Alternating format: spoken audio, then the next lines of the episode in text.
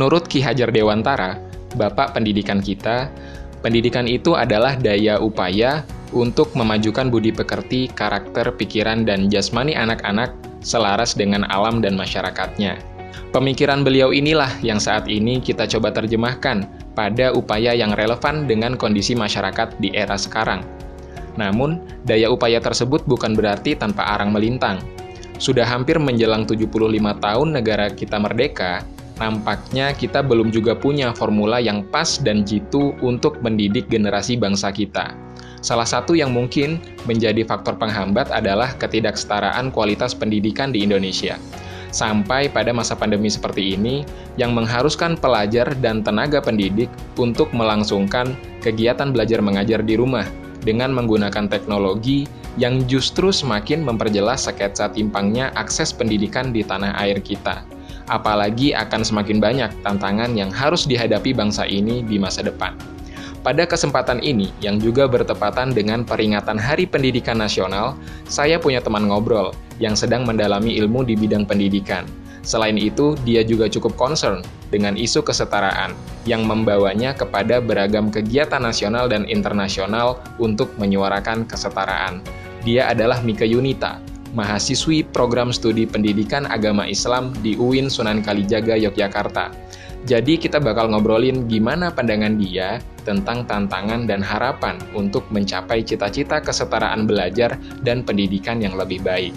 Berhubung lagi physical distancing, kita bakal hubungi beliau via telepon ya. Jadi dengerin terus dan merayakan suara generasi bersama Klausa Radio Podcast.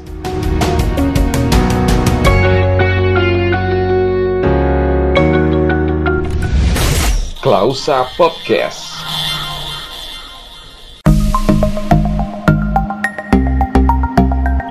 Halo, Assalamualaikum, Mika. Waalaikumsalam warahmatullahi wabarakatuh. Apa kabarnya nih? Sehat, sehat. Alhamdulillah, meskipun uh, di tengah pandemi gini ya, Alhamdulillah sehat. Alhamdulillah. Oke, jadi masih kuliah at home ya? Iya, kuliah at home. Sebenarnya uh, nggak kuliah at home juga sih, karena kan udah nggak ada mata kuliah lagi, jadi tinggal susun tugas. Oh, oke okay. ya. Semoga cepat kelar ya semoga ya bisa itulah pandemi ini selesai terus kabar bahagianya juga selesai juga studinya gitu ya udah sampai nah oke okay. uh, eh, kita mau ngobrol-ngobrol nih jadi, jadi Nika ini kuliah di jurusan pendidikan agama Islam ya Fakultas ya. Tarbiyah Nik, jadi Nika ini pasti punya interest sama bidang pendidikan gitu. Dia juga aktivis nih. Hal yang cukup sering dia suarakan adalah kesetaraan, bener ya? Iya betul banget. Nah, jadi saya harus hati-hati nih, takutnya dia sensi sama laki-laki gitu. Kali aja salah dikit, wah dasar anda laki-laki gitu ya. Enggak kok. Oke. Okay. Ya Mika ini juga ikut kegiatan banyak banget ya. Ya salah satu most inspiring person di kampus UIN Jogja lah kalau kalau bisa dibilang gitu. Gitu ya Mika ya? Amin, amin ya ya pokoknya pokoknya banyak banget lah kegiatan yang dia ikutin yang skupnya nasional sampai internasional bahkan ya memang ya keren banget sih dia ini. It's uh, why I invite her to this conversation gitu ya. Jadi kita bakal ngobrol-ngobrol ini. Tapi sebelumnya ini di luar konteks obrolan kita ya. Sebenarnya cuman aku agak penasaran aja gitu. Apa yang menginspirasi kamu untuk menemukan ide dan memperjuangkan kesetaraan itu, equality. Itu nemunya di mana gitu? Ya, terima kasih sebelumnya. Uh, jadi untuk kesetaraan sendiri itu sebenarnya mulai concern aku sama teman-teman itu pertama kali kurang lebih tahun 2018. Oke. Okay. Jadi waktu itu kita bareng-bareng uh, join untuk kegiatan kepemudaan konferensi seperti itu namanya Great Indonesia Leader Summit di Malang. Yeah. Ke mana waktu itu kami tergabung dalam satu chamber, yaitu kesetaraan gender. Hmm. Jadi kegiatan GILS ini sendiri itu mereka uh, ingin memperjuangkan ataupun membantu pemerintah tadi untuk mensukseskan salah satu dari 17 goals uh, SDGs gitu, Sustainable oh, iya. Goals. Iya, iya, iya, iya. Yaitu nomor 5 tadi. Gitu. Nah, akhirnya alhamdulillah waktu itu kami dapat wording jadi waktu itu kami menjadi salah satu best social project. Hmm.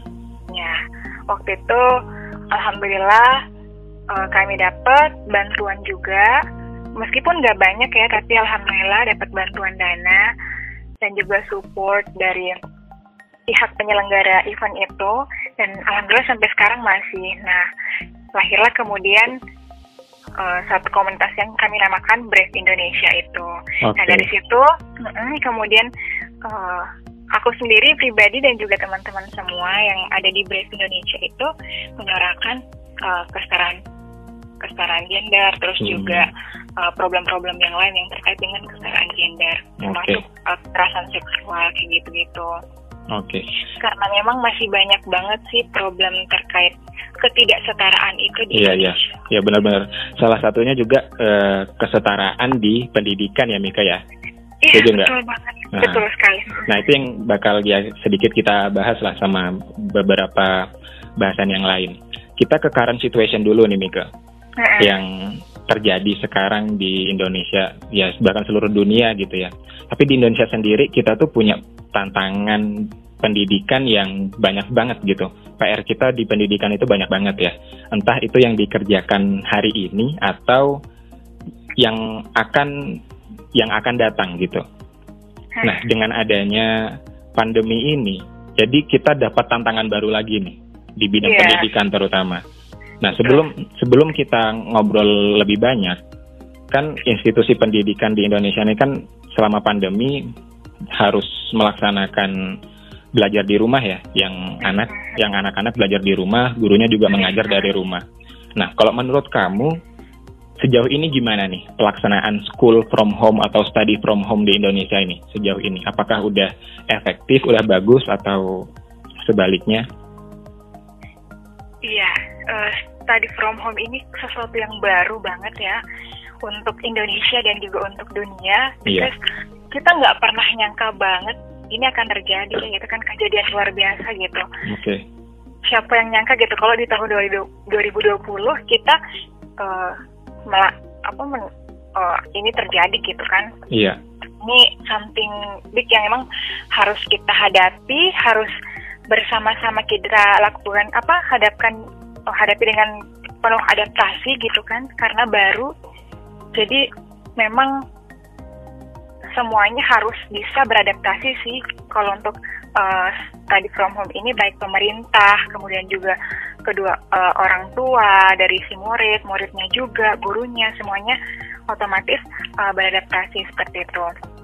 Nah kalau untuk uh, sekarang sendiri itu kan pendidikan di tengah pandemi ini kita melihat ya bahwasanya kalau sebelumnya Indonesia yang kita ketahui bersama masih banyak anak-anak yang mungkin tidak bisa bersekolah, hmm. masih banyak uh, angka buta huruf di Indonesia masih tinggi, kesenjangannya juga masih tinggi yeah. dalam pendidikan ya. Yeah.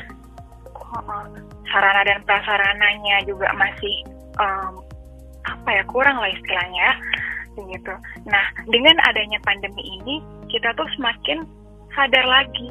Iya. Yeah saat ini kan saat-saat krisis ya, yeah. jadi kayak semuanya menjadi terbuka gitu. Hmm. Hal-hal hmm. yang hal-hal yang sesungguhnya itu menjadi nampak ke permukaan. Akhirnya gap-gap yang ada di masyarakat, khususnya uh, bidang pendidikan ini semakin nampak gitu. Iya. Sebenarnya ini bagus juga sih maksudnya untuk pelajaran uh, bagi kita semua, khususnya uh, orang-orang yang bekerja dalam bidang pendidikan gitu. Jadi bisa dijadikan sebagai suatu pelajaran gitu bahwasanya ini loh ternyata di Indonesia masih banyak hal yang harus kita benahi gitu. Iya, iya. Masih banyak ketimpangan yang terjadi seperti itu. Kalau misalkan kita lihat banyak adik-adik kita atau mungkin uh, teman-teman kita siapa yang bisa uh, school from home, study from home gitu kan, karena mereka mungkin uh, memiliki akses uh, teknologi, sinyal, terus juga uh, listrik seperti itu.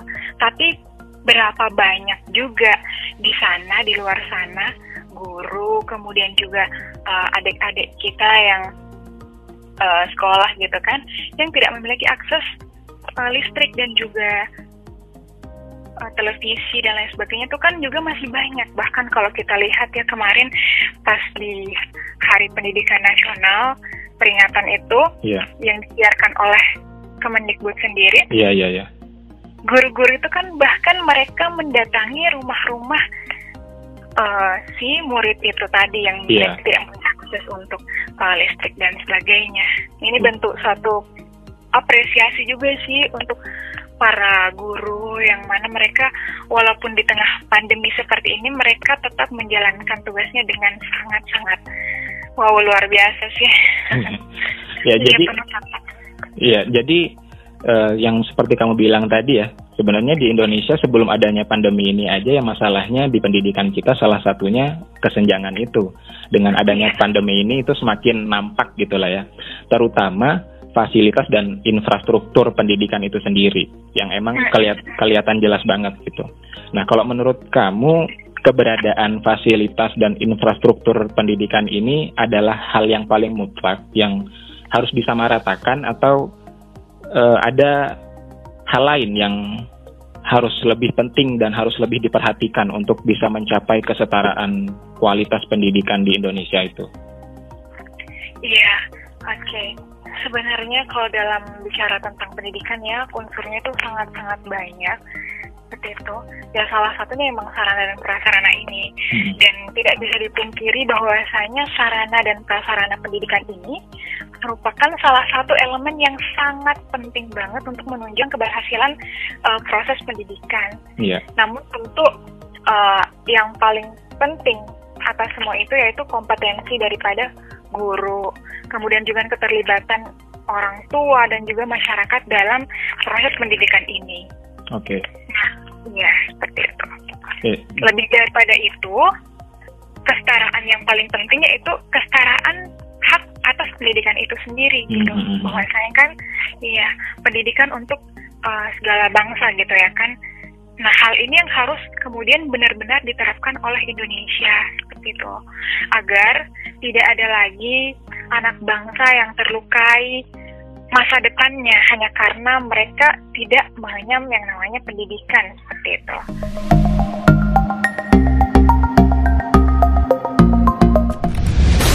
Klausa Podcast.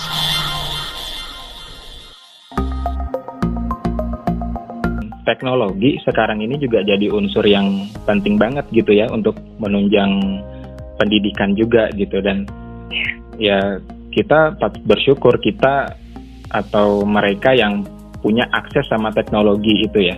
Sedangkan banyak yang belum punya akses sama kemewahan teknologi ini, yaitu yang mungkin yang ada di pelosok atau di daerah. Kalau menurut kamu gimana tuh untuk bisa kita beneran bisa nggak sih untuk mencapai cita-cita kesetaraan itu dengan gap yang masih uh, seperti ini? apa iya pendidikan kita tuh bakal jadi sistemnya ya udah deh siapa yang nggak bisa yang nggak bisa ngikutin ditinggal aja gitu. Iya, ya bagaimanapun kondisi yang berat yang kita hadapi hari ini, uh, kita harus tetap optimis ya tentunya untuk ke depannya. Walaupun okay. memang uh, kalau melihat realitas hari ini, rasa-rasanya mungkin uh, kayak nggak mungkin gitu pendidikan Indonesia atau pendidikan dunia bah bahkan ya kan untuk hmm. survive gitu. Tapi dalam kondisi seperti ini gampang sekali bagi kita untuk kemudian bersikap negatif. Tapi selalu ada juga peluang untuk kita melihat sisi positifnya kita. Hmm. Nah, kalau berbicara masalah uh, teknologi, memang kalau Indonesia khusus dalam bidang pendidikan ini hal yang baru ya. Hmm. Maksudnya uh, walaupun nggak adanya pandemi, pendidikan di Indonesia juga masih sangat minim gitu yeah, um, yeah. aksesnya terhadap teknologi dalam bidang pendidikan. Jadi kalau mau dibilang sih uh, kita bisa belajar dari pandemi COVID-19 ini bahwasanya dengan uh, teknologi kita jadi bisa belajar dari mana aja, bisa mengajar dari mana aja. Hmm. Itu satu hal yang bisa kita pelajari. Terus yang kedua, bahwasanya teknologi ini uh, satu hal yang sangat membantu gitu, hmm. memberikan aktif, uh, efektivitas dalam uh, proses pembelajaran gitu, kesuksesan pembelajaran. Jadi ini uh, rasa-rasanya kalau misalkan melihat daripada uh, program daripada Pak Nadiem sendiri sejak awal beliau menjabat yang ingin mendigitalisasi pendidikan itu rasa-rasanya di tengah pandemi ini tuh semakin apa ya semakin terbantu lah. Iya, iya. Jadi gagasan beliau itu jadi benar-benar nampak gitu bahwasanya yeah. oh iya ternyata benar ya pendidikan itu membutuhkan yang namanya uh, digitalisasi proses digitalisasi itu kayak gitu. Iya, yeah, ya, mungkin nah, uh, posisi positifnya gayung bersambut gitulah ya. Ah iya betul nah. banget. Jadi Menteri Pendidikan dan Kementerian Pendidikan itu memiliki uh, situasi yang bisa membantu mereka untuk ya menjalankan mengeksekusi uh, apa yang sudah diprogramkan mungkin di awal-awal tahun kemarin sebelum pandemi ini uh, terjadi gitu. Nah iya. Oke, okay. uh, kalau untuk tema Hardiknas tahun ini kan belajar dari COVID-19 gitu ya temanya. Yeah. Nah, tapi aku pengen kita nggak usah bahas COVID-nya dulu deh. Karena kita semua yakin situasi ini bakal insya Allah cuma sementara aja gitu ya. Amin. Harapannya. Ya walaupun ini udah mengevaluasi banyak hal termasuk pendidikan kita juga gitu. Tapi iya. tantangan kita buat pendidikan di masa depan juga nggak kalah banyak. Dan tantangan-tantangan itu mungkin e, berasal dari banyaknya alasan kayak misalnya faktor geografis, keterbatasan anggaran, pengelolaan yang nggak terintegrasi segala macam sampai akhirnya menimbulkan masalah kayak tadi teknologi gap itu tadi. Nah, kalau e, menurut kamu kira-kira berapa lama nih waktu kita, waktu kita proses yang kita butuhkan untuk uh, mencapai kesetaraan itu dengan sekian masalah yang masih terjadi di pendidikan kita? Iya, kalau berbicara mengenai kesetaraan ini kadang ada yang sensitif ya, hmm. kesetaraan pendidikan ataupun kesetaraan gender. Ke mereka mengira orang-orang yang uh, tidak pro dengan kesetaraan seperti itu mereka mengira bahwasanya orang yang menggaungkan kesetaraan itu ingin um, dominan di atas yang lain gitu sebenarnya kan hmm. enggak iya yeah, iya yeah. sebenarnya kan kita nggak pengen dominan kita hanya mau untuk um, mendapatkan hak yang sama agar teman-teman kita mendapatkan yang sama itu aja jadi bukan uh, dominan kayak gitu nah okay. untuk uh, mencapai kesetaraan itu sendiri ini adalah proses yang sangat-sangat panjang sekali kalau kita berbicara kesetaraan secara luas ya. Yeah. Karena ini adalah uh, long way to go yang masih panjang banget emang proses. Kalau melihat kondisi Indonesia saat ini, kita harus tetap optimis aja sih. Jadi okay. di semua sektor, salah satunya di bidang pendidikan, pelan-pelan apa yang bisa kita perjuangkan, kita lakukan seperti itu. Oke, jadi harus ya. selalu optimis gitu ya? Iya, iya. Nah, eh, kamu kan di kuliahnya di jurusan pendidikan nih, kamu udah banyak belajar nih sampai sekarang, sampai tingkat akhir ya. Kamu udah belajar sampai tingkat akhir ini. Eh, kamu ngikutin gak sih, Ana, kurikulum yang sedang berlaku sekarang ini di sekolah-sekolah gitu? Iya, kurikulum. Kur uh, which is K13 ya yang sekarang berlaku di sekolah. Nah, menurut kamu kalau faktor kurikulum yang sekarang berlaku itu gimana? Menurut kamu cara belajar yang ada di kurikulum ini memungkinkan nggak sih untuk di, bisa diikuti oleh seluruh siswa di Indonesia, even juga yang ada di daerah gitu? Iya, untuk K13 sendiri itu um, kalau misalkan dibandingkan sama kurikulum-kurikulum sebelumnya kayak KTSP terus juga um, atau mungkin dikenal kurikulum uh, 2016 gitu kan. Ini tuh tentunya setiap kurikulum itu ada positif negatifnya sih kalau uh, dari saya menguatnya ya. Karena kan biasanya kami kalau lagi pembelajaran kurikulum dan benar dianalisis gitu kan dari segi K13 ini gini, segini. Nah, kalau untuk K13 sendiri, memang kalau melihat kondisi sekarang ya, ada beberapa hal yang memang kita kayak bilang nggak cocok gitu untuk hmm. uh, uh, uh, di mana tuh nggak cocoknya di mana? Soalnya juga itu uh, pengaplikasian teknologi gitu kan. Hmm.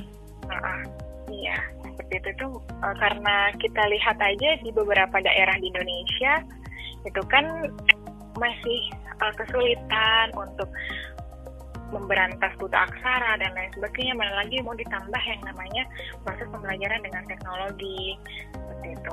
Oke. Okay. Nah hal ini tentu uh, kalau melihat seperti itu ya memang nggak nggak apa ya it's not possible tapi kembali, lagi kita uh, harus melakukan something walaupun mungkin orang bilang itu nggak uh, mungkin atau kenapa sih kok pemerintah ini ngoyo banget gitu. Nah ini tuh uh, menurut aku salah satu upaya gitu untuk kemudian memajukan pendidikan Indonesia. Walaupun mungkin aspeknya itu gap itu makin makin banyak ya. Iya iya. Tapi kalau tidak dikejar karena uh, the world, uh, the education in the world, I mean uh, di negara-negara lain gitu kan, mm -hmm. mereka sudah menerapkan hal ini sudah sejak lama. Nah, kalau misalkan yeah. tidak dikejar oleh Indonesia, kita akan semakin tertinggal gitu.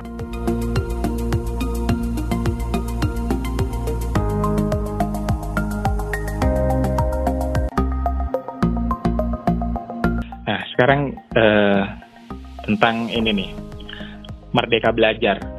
Nah, itu kan yang sekarang jadi semboyan semangat pendidikan dari Kemendikbud yeah. ya yang terus-menerus dikampanye oleh Menteri Pendidikan dan Kebudayaan kita. Nah, coba dari kamu deh, kamu sebagai mahasiswa, terutama di jurusan pendidikan ya, menggambarkan merdeka belajar ini kayak gimana sih yang ada di pikiran kamu tuh? Iya, konsep merdeka belajar ini sebenarnya aku tahu ya, udah uh, walaupun memang belum diaplikasikan di Indonesia secara uh, masif dan juga ini uh, baru dari pemerintah sendiri kan dari Kementerian Pendidikan hmm. dan Kebudayaan Indonesia yang menggaungkan sebenarnya jauh sebelum itu uh, Bapak Pendidikan Nasional yaitu Ki Hajar Dewantara itu sudah uh, lebih dulu berbicara mengenai uh, hal ini gitu. Hmm. Di mana setiap jiwa itu setiap guru itu bertugas untuk mengajar dengan mendidik yeah. belajar dan mendidik si peserta didik ini dengan uh, metode Among gitu. Iya yeah, iya. Yeah. Uh -uh. Metode Among ini gimana?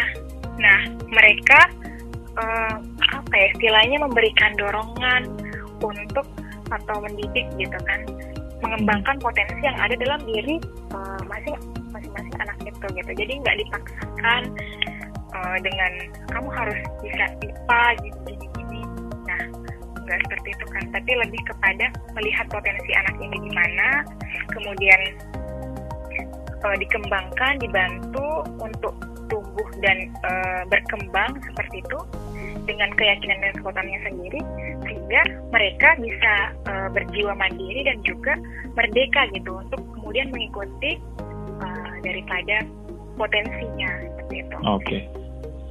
Nah kita kan orang yang pernah ngerasain pendidikan dasar dan menengah juga ya. Artinya kita yeah. juga pernah ngerasain sistem pendidikan yang sekarang ini, yang sekarang jadi omongan banyak orang ini.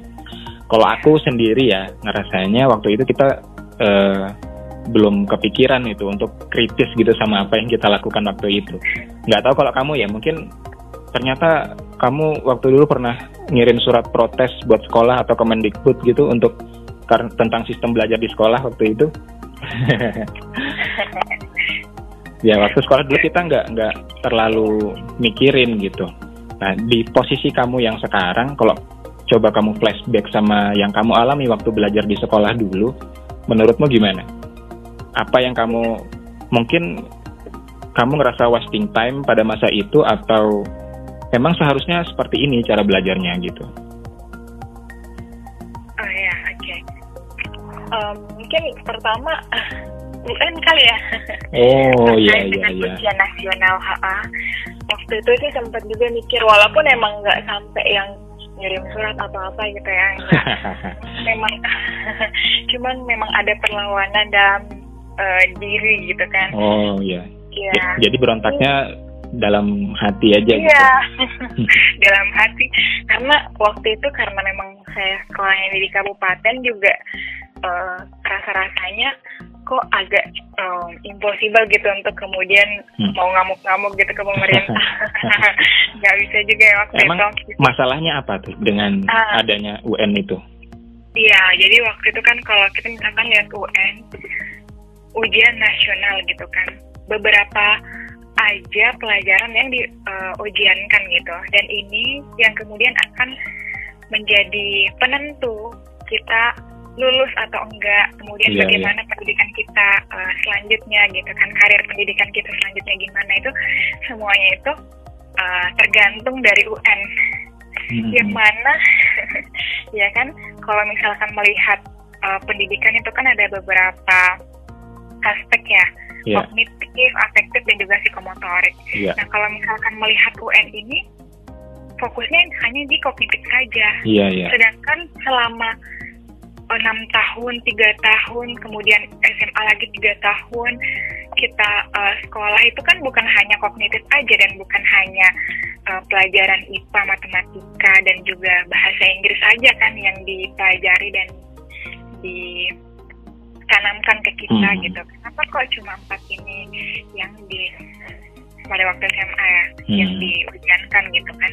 Jadi dari situ merasa bahwasanya oh ternyata pelajaran yang lain-lain sempat mikir juga sih sebenarnya ternyata ternyata pelajaran yang lain-lain itu nggak begitu uh, penting gitu waktu itu jadi hmm. sampai segitunya uh -uh. Hmm. ya gitu. jadi akhirnya konsep uh, yang tertanam di pikiran itu orang yang pintar itu dalam dunia pendidikan Indonesia di Indonesia lah ya, uh, yeah, secara yeah. umum yaitu orang yang pintar uh, matematika dan sains itu hmm. udah jadi orang yang pintar dalam bidang seni dalam bidang uh, agama atau dalam bidang yang lain itu rasa-rasanya nggak dianggap gitu apalagi misalnya yang uh, teman-teman yang dari IPS mungkin dia sangat-sangat merasakan hal itu gitu karena kan ada mitos-mitos yang bahkan mungkin sampai sekarang ya mungkin masih berkembang juga. Uh, bahwasanya anak-anak yang pintar tuh anak-anak kita gitu-gitu. Hmm, yeah. ya kan? Nah ini kan pemikiran stigma-stigma yang dari zaman kapan? Dari zaman ya Allah mungkin dari ibunya ibu kita dan sampai yeah. sekarang masih ada masih langgeng itu kan kalau dibiarkan terus menerus ini akan tentu akan berdampak untuk mental dan juga uh, pengembangan potensi daripada anak-anak Indonesia ke depannya. Gitu. Nah, ya, jadi masalahnya ada di itu ya di gimana cara untuk mengevaluasi proses belajar anak itu gitu. Iya, iya. Oh, evaluasi juga. Betul. Dan, Kemudian cara guru ngajar juga sih sebenarnya waktu itu kan mungkin uh, kalau bisa ingin memberikan saran gitu ke guru kalau dulu hmm. mungkin ya pengennya uh, gimana sih pembelajaran kita ini lebih sifatnya kontekstual gitu kan hmm. jadi kayak misalnya belajar matematika ini kayak kita bingung ini uh, buat apa ya kok banyak banget rumus-rumusnya terus fisika juga kimia karena aku kan kebetulan waktu itu uh, jurusannya IPA yeah. jadi uh, belajar banyak banget kayak gitu dan sampai juga ngerasa uh, ini apa ya fungsinya belajar banyak banget rumus kayak gini apa ya jadi mungkin itu yang uh, harus dibenahi untuk pendidikan Indonesia ke depannya, khususnya dalam bidang sains sih. Okay. kan sekarang kita melihat adanya isu climate change, nah hmm. itu mungkin bisa diarahkan ke sana. Jadi uh, kita belajar itu tahu goals apa yang mau dicapai gitu. Jadi nah. anak-anak uh, semakin semangat untuk belajar gitu. Nah iya, ya berhubungan dengan itu apa goals kita untuk belajar itu yang sering terjadi ya, yang ya ada data juga yang dikemukakan kalau misalnya eh, mahasiswa ketika anak eh, udah sampai di tahap perguruan tinggi, mahasiswa memilih program studi yang dia pilih itu ternyata mahasiswa di Indonesia itu 87 persennya salah jurusan, mengaku salah jurusan gitu. Menurut datanya seperti itu. Nah, aku tanya dulu nih, kalau Mika yeah. sendiri itu termasuk salah satu dari 87% itu atau enggak nih? Sampai sekarang udah udah mau selesai, udah mau skripsi nih ya. Udah mau selesai skripsinya, apa masih ngerasa salah jurusan atau memang benar-benar ini yang uh, pengen ilmu yang pengen dipelajari sama Mika? Iya, alhamdulillahnya sih nggak salah jurusan ya, karena emang pilihan pertama sih waktu eh, span kemarin alhamdulillah. Hmm. Jadi kalau aku pribadi alhamdulillah eh, nggak uh, nggak salah jurusan insya Allah. Hmm. kalau semoga ke depannya juga. Ya, sejauh ini uh, merasa bahwasanya pendidikan agama Islam uh, justru semakin membuka pikiran uh, aku khususnya melihat realitas pendidikan Indonesia karena sebelumnya seperti aku sampaikan tadi yang merasa mungkin kayak pendidikan Indonesia itu ada yang salah tapi gimana ya cara merubahnya gimana mm -hmm. gitu uh, nah dengan uh, masuk atau belajar di institusi UIN Sunan Kalijaga ini di Fakultas uh, Ilmu Tarbiyah dan Keguruan jurusan Pendidikan Agama Islam, hmm. jadi semakin uh, tahu hal apa sih yang bisa kita lakukan aku khususnya hmm. untuk kemudian sedikit banyak gitu mencoba untuk memberikan kontribusi yang positif uh, dalam bidang pendidikan agar kekecewaan-kekecewaan yang mungkin dulu terjadi dalam bidang pendidikan yang pernah aku rasakan itu uh, tidak lagi dirasakan oleh generasi selanjutnya. Oke, okay. kalau menurut kamu sendiri, teman-teman yang uh, mengaku salah jurusan ini tuh gimana tuh? Mereka harus ngapain? Ya mungkin beberapa di antara mereka uh, karena diarahkan sama orang tuanya gitu ya. Atau mungkin orang tuanya cenderung memaksa gitu. Harus ngambil jurusan ini harus belajar bidang ini gitu. Sedangkan uh, anaknya juga nggak cocok sama bidang itu. Nah sebagai anak itu sikapnya harus gimana? Kalau memang udah uh, kadung gitu lah ya udah terlanjur dan dia masih ngerasa salah jurusan. Orang tua itu biasanya memang uh, sampai uh, taking hmm. responsibility itu tuh terlalu dalam ya sampai menentukan anaknya kamu harus ngambil jurusan ini iya. sementara yeah. mungkin beberapa orang tua beberapa ya saya bilang semuanya mungkin beberapa orang tua belum tahu pasti gitu potensi anaknya tuh di bidang apa ya kan mm-hmm. akhirnya mereka memilihkan jurusan yang mungkin dianggap oleh society oleh masyarakat itu uh, amazing gitu ya misalkan yeah. Misalkan jurusan teknik atau jurusan kedokteran sementara anaknya pengen di bidang sosial gitu kan mm-hmm. nah akhirnya si anak merasa uh, salah jurusan kan sebenarnya kasihan uh, bagi si anak gitu kan karena mereka otomatis nggak uh, enjoy dalam proses uh, yeah, iya. belajarnya yeah. di uh, di perguruan tinggi seperti itu. Nah, hal-hal yang mungkin mereka bisa lakukan yaitu nggak uh, ada lagi selain komunikasi ke orang tua hmm. komunikasi ke mereka bagaimana uh, hal ini gitu karena menyampaikan yang sejujurnya sih sebenarnya yeah, karena yeah. Uh, uh, komunikasi dalam keluarga itu penting banget untuk dibangun seperti itu.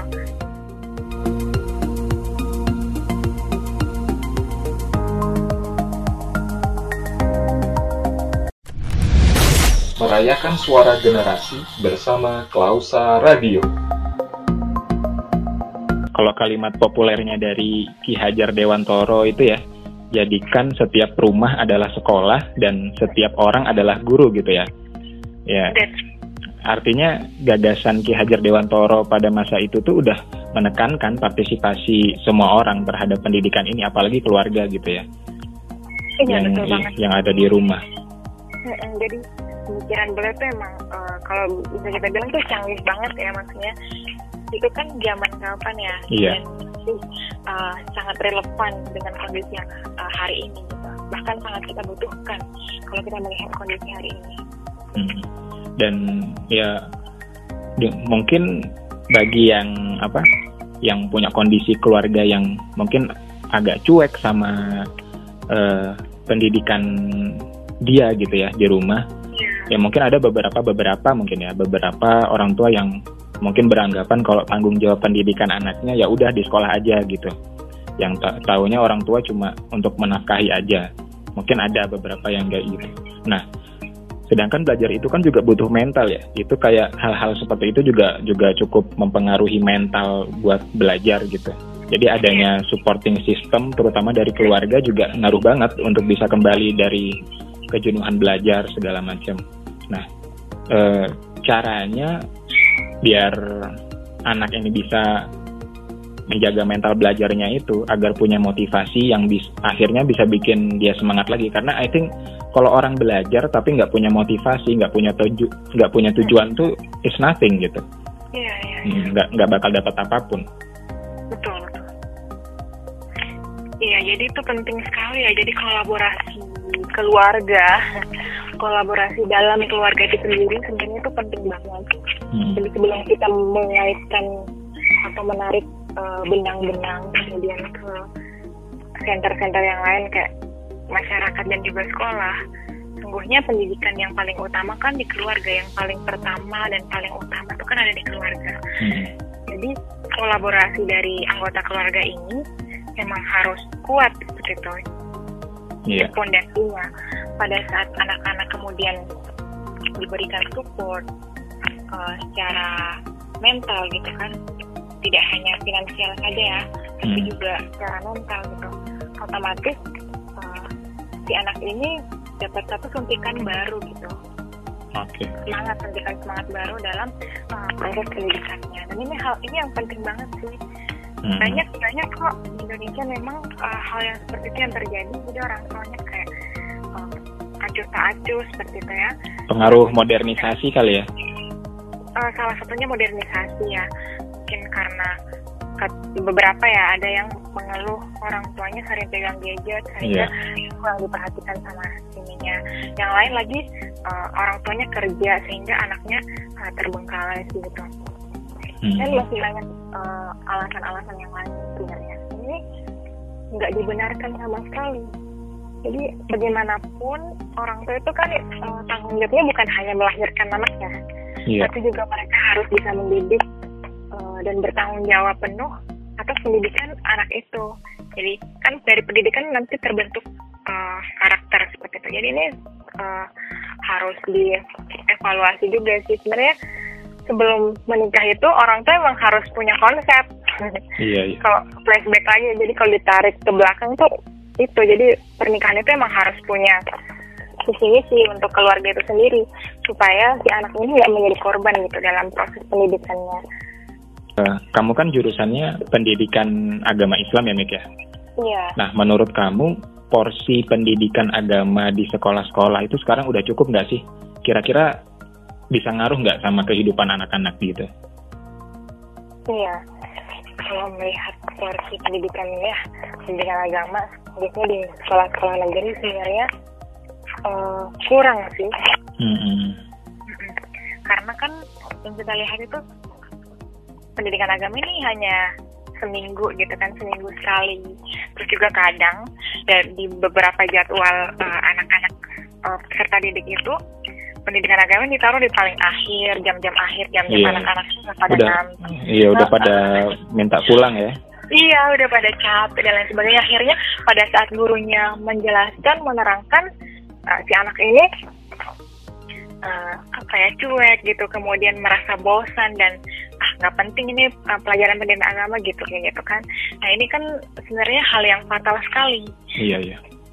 Padahal dalam pendidikan agama itu di situ ada pendidikan nilai. Ada hmm. nilai-nilai yang kemudian coba ditransfer oleh uh, guru agama ini kepada si peserta didik itu. Iya. Jadi harapannya sih sebenarnya uh, diperhatikan ya dari pemerintah sendiri khususnya dari pihak Kementerian Pendidikan ini bisa memperhatikan hal itu. Plotting timingnya kemudian juga uh, bagaimana sarana dan prasarana dari pembelajaran pendidikan agama Islam, kompetensi guru pendidikan agama Islam itu semuanya harus diperhatikan sih. Mengingat okay. sekarang juga uh, banyaknya terjadi tindakan radikalisme dan lain sebagainya itu kan sumbernya sedikit banyak ya, nggak bilang semuanya, tapi sedikit banyak otomatis itu berangkat dari di mana pendidikan agama di sekolah itu, hmm. di mana pendidikan agama uh, si anaknya di rumah itu atau di masyarakat itu. Jadi ini sangat berpengaruh sih. Hmm. Kalau aku dulu kan S, SD sama SMP-nya negeri gitu ya, yang sekolah biasa lah gitu. Iya. Dan pelajaran agamanya ya memang cuma seminggu sekali gitu ya. Iya. Terus uh, pengetahu pengetahuan agama yang diajarkan ya ya yang kamu bilang tadi cuma sebatas kognitif doang kalau bisa dibilang oh, gitu. Ya iya. yang ditanyain kapan peringatan Idul Adha, kapan Rasulullah hijrah gitu-gitu ya. Sedangkan yeah, ada iya. nilai-nilai yeah. yang yang memang harus tertan tertanam sama anak ini gitu. Ada nilai-nilai kebersihan kan juga ajaran Islam juga. Cara bergaul dengan teman, menghormati guru yang lebih tua yang ya mungkin sekarang jadi ironi gitu di pendidikan Indonesia dengan beberapa kasus yang ada. Nah itu menurut kamu metode belajar agama yang kayak gitu di sekolah, terutama ini di sekolah yang eh, SD SMP umum ya, mungkin NTS atau MA beda cerita. Tapi kan juga penting di yeah. SD SMP kan juga penting uh, agama ini. Itu kira-kira gimana? Iya pendidikan agama itu sebenarnya dibutuhkan ya itu les-les jadi sampai kita SD, SMP, SMA bahkan setelah itu juga sangat sangat dibutuhkan mungkin dalam kondisi pandemi ini kan yeah, yeah. banyak orang yang kemudian mulai depresi, anxiety itu datang menyerang dan kayak mereka tuh nggak tahu harus berlari ke mana gitu nah oh, yeah. sebenarnya uh, sebenarnya kan di sini posisi dari pendidikan agama itu bisa saja membantu mereka kalau misalkan mereka memang uh, pada saat itu mendapatkan apa ya manfaat dari pendidikan agama ini dengan baik gitu. Iya iya. Uh, gitu. Kalau pesan daripada pendidikan agama ini benar-benar sampai ke mereka itu bisa dimanfaatkan gitu untuk kemudian uh, melalui pandemi ini dengan hati yang tenang itu kan sangat penting ya kalau kondisi sekarang ini. Iya iya. Nah kemudian kalau melihat uh, daripada strategi pembelajaran dan juga metode pembelajaran dalam mata pelajaran pendidikan agama Islam sendiri itu sebenarnya sangat penting ya. Jadi bagaimana kemudian kita bisa membuat mata pelajaran pendidikan agama ini fun gitu. Bahkan mungkin lebih fun dari uh, pelajaran-pelajaran yang lain. Iya, iya. Jadi supaya uh, supaya nilai itu nilai yang coba ditransfer dari uh, mata pelajaran ini dari satu agama Islam kah atau Kristen dan lain sebagainya agama-agama yang lain Hindu dan juga ya agama yang lain itu bisa benar-benar nyampe gitu iya iya. Misalkan aku maksudnya pendidikan agama Islam ya. Jadi itu harus diperhatikan oleh setiap uh, pendidik gitu ya iya iya. Untuk menciptakan proses pembelajaran yang menarik gitu yang menyenangkan untuk anak. Hmm. uh, karena dengan perasaan senang dan tertarik dengan mata pelajaran itu dengan materi yang uh, diajarkan insya Allah pelan-pelan si anak ini bisa kemudian uh, tertarik dan juga apa ya senang untuk mempelajari mata pelajaran pendidikan agama karena memang sebegitu pentingnya sih pelajaran pendidikan agama ini. Apalagi di Indonesia kan kita plural banget ya. Iya iya. Nah, jadi nilai-nilai agama yang benar yang luhur itu diajarkan di sekolah itu harus bisa di transfer secara maksimal dan secara clear gitu jadi jangan sampai tengah-tengah dan nggak clear gitu karena ini nanti akan memberikan dampak pada sikap beragama si anak ini di lingkungan masyarakat gitu. Ya. ya kalau aku sih ngerasa beruntung banget ya di Indonesia itu punya lembaga pendidikan Islam itu madrasah ibtidaiyah, MTS, ya. MA sama universitas atau bahkan pesantren gitu. Banyak ya, juga betul. banyak juga yang yang negeri. Nah, kontribusinya udah sejauh mana nih lembaga-lembaga pendidikan Islam ini untuk uh, mendidik karakter anak-anak dalam bingkai agama atau ya udah deh untuk kehidupan kamu aja gitu. Kontribusinya yang kamu rasain tuh gimana? Iya, jadi untuk pendidikan agama sendiri khususnya mungkin yang uh, macam madrasah gitu ya. Hmm. kebetulan aku dari ya, dari TK itu uh, sekolahnya di satu yayasan madrasah itu sampai aliyah itu benar-benar merasakan bahwasanya alhamdulillah uh, dari proses pembelajaran itu banyak sekali guru-guru kami mentransfer um, hal-hal positif gitu nilai-nilai positif misalkan sopan santun terhadap orang tua terhadap guru cara bicara itu kan uh, yang hari ini mungkin kita lihat mulai luntur ya.